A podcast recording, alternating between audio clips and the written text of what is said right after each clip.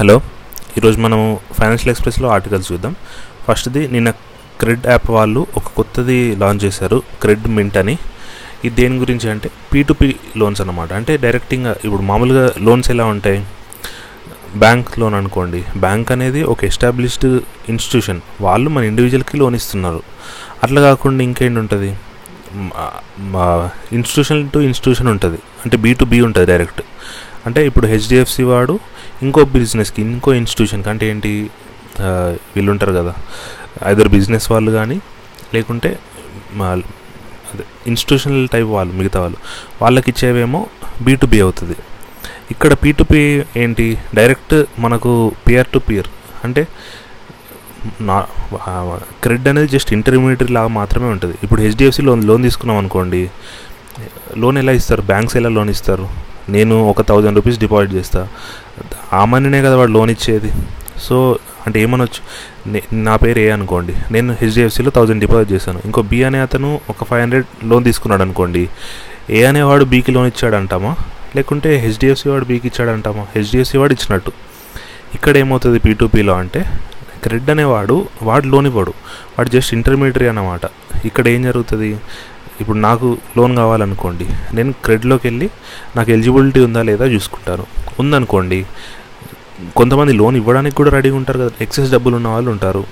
వాళ్ళు బ్యాంక్లో వేసుకున్నారు అనుకోండి ఎక్కువ రాదు. ఫిక్స్డ్ డిపాజిట్ చేసినా ఎక్కువ రాదు.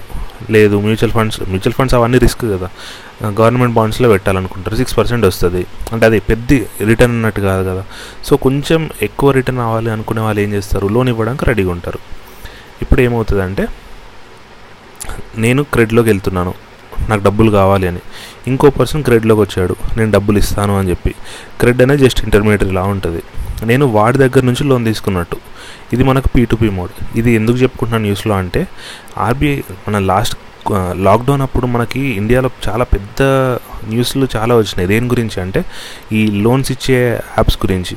మన తెలంగాణ ఆంధ్రప్రదేశ్లోనే చాలామంది సూసైడ్ చేసుకొని కూడా చనిపోయినా అవునా? ఇట్లా కొన్ని చిన్న కొన్ని కొన్ని కంపెనీస్ ఫైనాన్స్ కంపెనీస్ వచ్చినాయి. వాళ్ళు ఏం చేస్తారు? మనకేమి తీసుకోరు. మన ఫోన్ నెంబర్ అదంతా చూసుకొని మనకు thirty thousand forty thousand loan ఇస్తారు.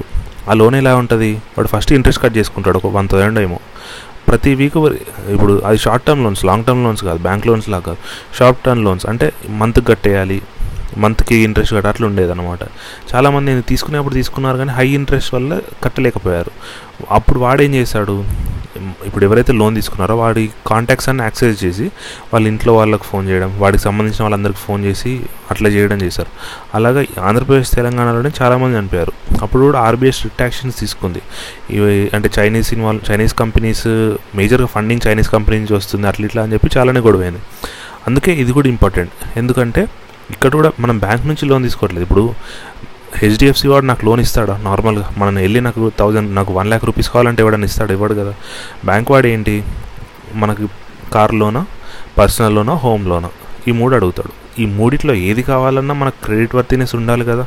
మన క్రెడిట్ రేటింగ్ ఎంతో కొంత ఉండాలి కదా. ఫస్ట్ అది ఆ కండిషన్ చూసుకుంటాడు. సెకండ్ కండిషన్ ఏంటి? పర్సనల్ లోన్స్ చాలా కష్టం. ఇప్పుడు వెహికల్ లోన్స్ కానీ హోమ్ లోన్స్ అనుకోండి అది కొంతవరకు బెటర్. ఎందుకంటే మనకు మన క్రెడిట్ రేట్ మన మనకు ఎంత ఉంది ఎన్ని పాయింట్స్ ఉన్నాయి చూస్తాడు క్రెడిట్ మన క్రెడిట్ ఎంత ఉందో చూస్తాడు. ఎయిట్ హండ్రెడ్ అట్లా ఉందనుకుందాం ఎగ్జాంపుల్ మన క్రెడిట్ రేటింగ్. అప్పుడు ఏం చేస్తాడు వాడు? నువ్వు లోన్కి ఎలిజిబిలిటీ నీకు ఇన్కమ్ ఉందా లేదా చూస్తాడు. ఈ రెండు కండిషన్స్ ఉంటే చాలు. ఏది కార్ లోన్కి కానీ హౌస్ లోన్కి కానీ ఎందుకంటే మనం హౌస్ కొంటాము హౌస్ కొని దాని మీద లోన్ తీసుకున్నాం అనుకోండి బ్యాంక్ నుంచి లోన్ తీసుకుంటే ఆ హౌస్ పేపర్స్ అనేవి మనం వాడి దగ్గరనే పెడతామా లేదా?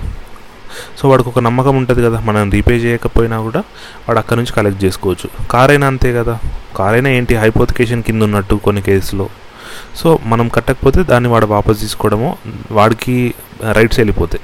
అదే పర్సనల్ విషయానికి వస్తే ఏంటి అది జస్ట్ పర్సనల్ లోన్కి మనం ఏమైనా షూరిటీ పెడతామా? పెట్టాం కదా.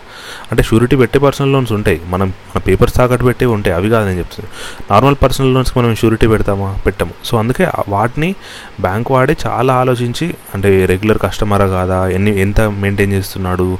మిగతా రీపేమెంట్స్ ఎలా ఉన్నాయి? అవన్నీ చూసిన తర్వాతనే మనకు పర్సనల్ లోన్ ఇస్తాడు. వితౌట్ ఎనీ షూరిటీ ఇక్కడ పీ టు పీ అన్నప్పుడు నాకు వేరే అప్పిచ్చేవాడు ఎవడో తెలియదు వాడు నాకు ఇవ్వాలి అంటే రిస్క్ కదా. సో అందుకే ఆర్బీఐ ఏం చేసిందంటే టూ థౌజండ్ సెవెంటీన్లో వీటిని కూడా రెగ్యులేట్ చేయడం స్టార్ట్ చేసింది అనమాట దానికంటే ముందు ఇదంతా ఉండేది కదా. అంటే హ్యాండ్ లోన్స్ లానే ఉండేది ఇది కూడా. ఆ టూ థౌజండ్ సెవెంటీన్లో అప్పుడు చాలా కంప్లైంట్స్ వెళ్తే ఆర్బీఐ ఏం చేసిందంటే దాన్ని కూడా వాళ్ళ కంట్రోల్లోకి తీసుకొచ్చి ఓన్లీ సీరియస్ ఎవరెవరు ఉన్నాయో బిజినెస్ మోడల్ కరెక్ట్గా ఉన్నాయా లేదా అని అందరివి వెరిఫై చేసి అప్పుడు మాత్రమే పర్మిషన్స్ ఇవ్వడం స్టార్ట్ చేసింది ఇంటర్మీడియట్స్ వాళ్ళకి. అది నిన్న క్రెడ్ వాళ్ళు లాంచ్ చేశారు. అది కూడా జస్ట్ ఒక పైలట్ ప్రాజెక్ట్ లానే స్టార్ట్ చేశారు. ఇప్పుడు ఎవరు పడితే నేను వెళ్ళి లోన్ తీసుకోలేను. జస్ట్ కొంతమందిని ఇన్వైట్ చేశారు. ఎవరైతే హై క్రెడిట్ ఉన్న వాళ్ళు వాళ్ళని ఇన్వైట్ చేశారు. ఎవరైతే అప్పు ఇవ్వడానికి రెడీ ఉన్నారో వాళ్ళని కూడా ఇన్వైట్ చేశారు. ఒక పైలట్ ప్రాజెక్ట్లా రన్ అవుతుంది. దాని సక్సెస్ బట్టి చూస్తారు. నిన్న క్రెడ్ వాళ్ళు కూడా కునాల్ షా ఉన్నాడు కదా వాళ్ళ సీఈఓ తను ఏం చెప్పాడంటే మనకు loan book two thousand four hundred crores ఉంది. ఇప్పటివరకు అంటే క్రెడిట్ ద్వారా లోన్స్ ఇచ్చిన వాళ్ళవి దాంట్లో just one percent default rate మాత్రమే ఉంది అని చెప్తున్నాడు. అంటే సక్సెస్ అవుతుంది ఈ బిజినెస్ మోడల్ అని తనకు నమ్మకం ఉందని ఇలా చెప్పాడు. ఇది మనకు ఫస్ట్ న్యూస్. సెకండ్ న్యూస్ ఏంటంటే పీ నోట్ ఇన్వెస్ట్మెంట్స్ మనకు ఫోర్టీ మంత్ హైలో ఉన్నాయని చెప్తున్నాడు. పీ నోట్ అంటే ఏంటి? ఇప్పుడు ఎగ్జాంపుల్ ఇండియాలో ఒక కంపెనీ ఉంది ఇన్ఫోసిస్ ఉంది.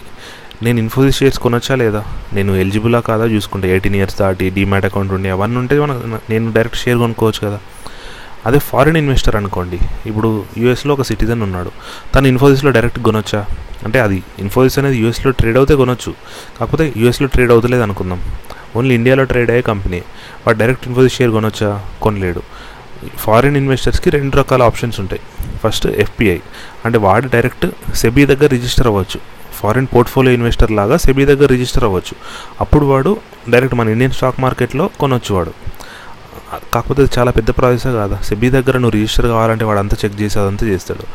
నేను నేను పెట్టేదే just hundred dollars two hundred dollars దానికి నేను ఇంత ప్రాసెస్ తీసుకోవడం వేస్ట్ కదా. ల్యాక్స్లో ఇన్వెస్ట్ చేసే వాళ్ళంటే వాళ్ళకి రిజిస్ట్రేషన్ ఉండడం బెటర్ సో అందుకే చిన్న చిన్న ఇన్వెస్టర్స్ ఏం చేస్తారు? ఫారిన్ ఇన్వెస్టర్స్ వాళ్ళ కోసమే ఈ పీ నోట్ అనమాట ఇక్కడ ఏం జరుగుతుంది అంటే ఇప్పుడు ఇండియన్ కంపెనీ ఉంది. ఇండియన్ కంపెనీ అనే కాదు. వేరే ఏదైనా ఎవరికైనా డబ్బులు కావాలి అనుకోండి ఒక ప్రాజెక్ట్ సంబంధించి.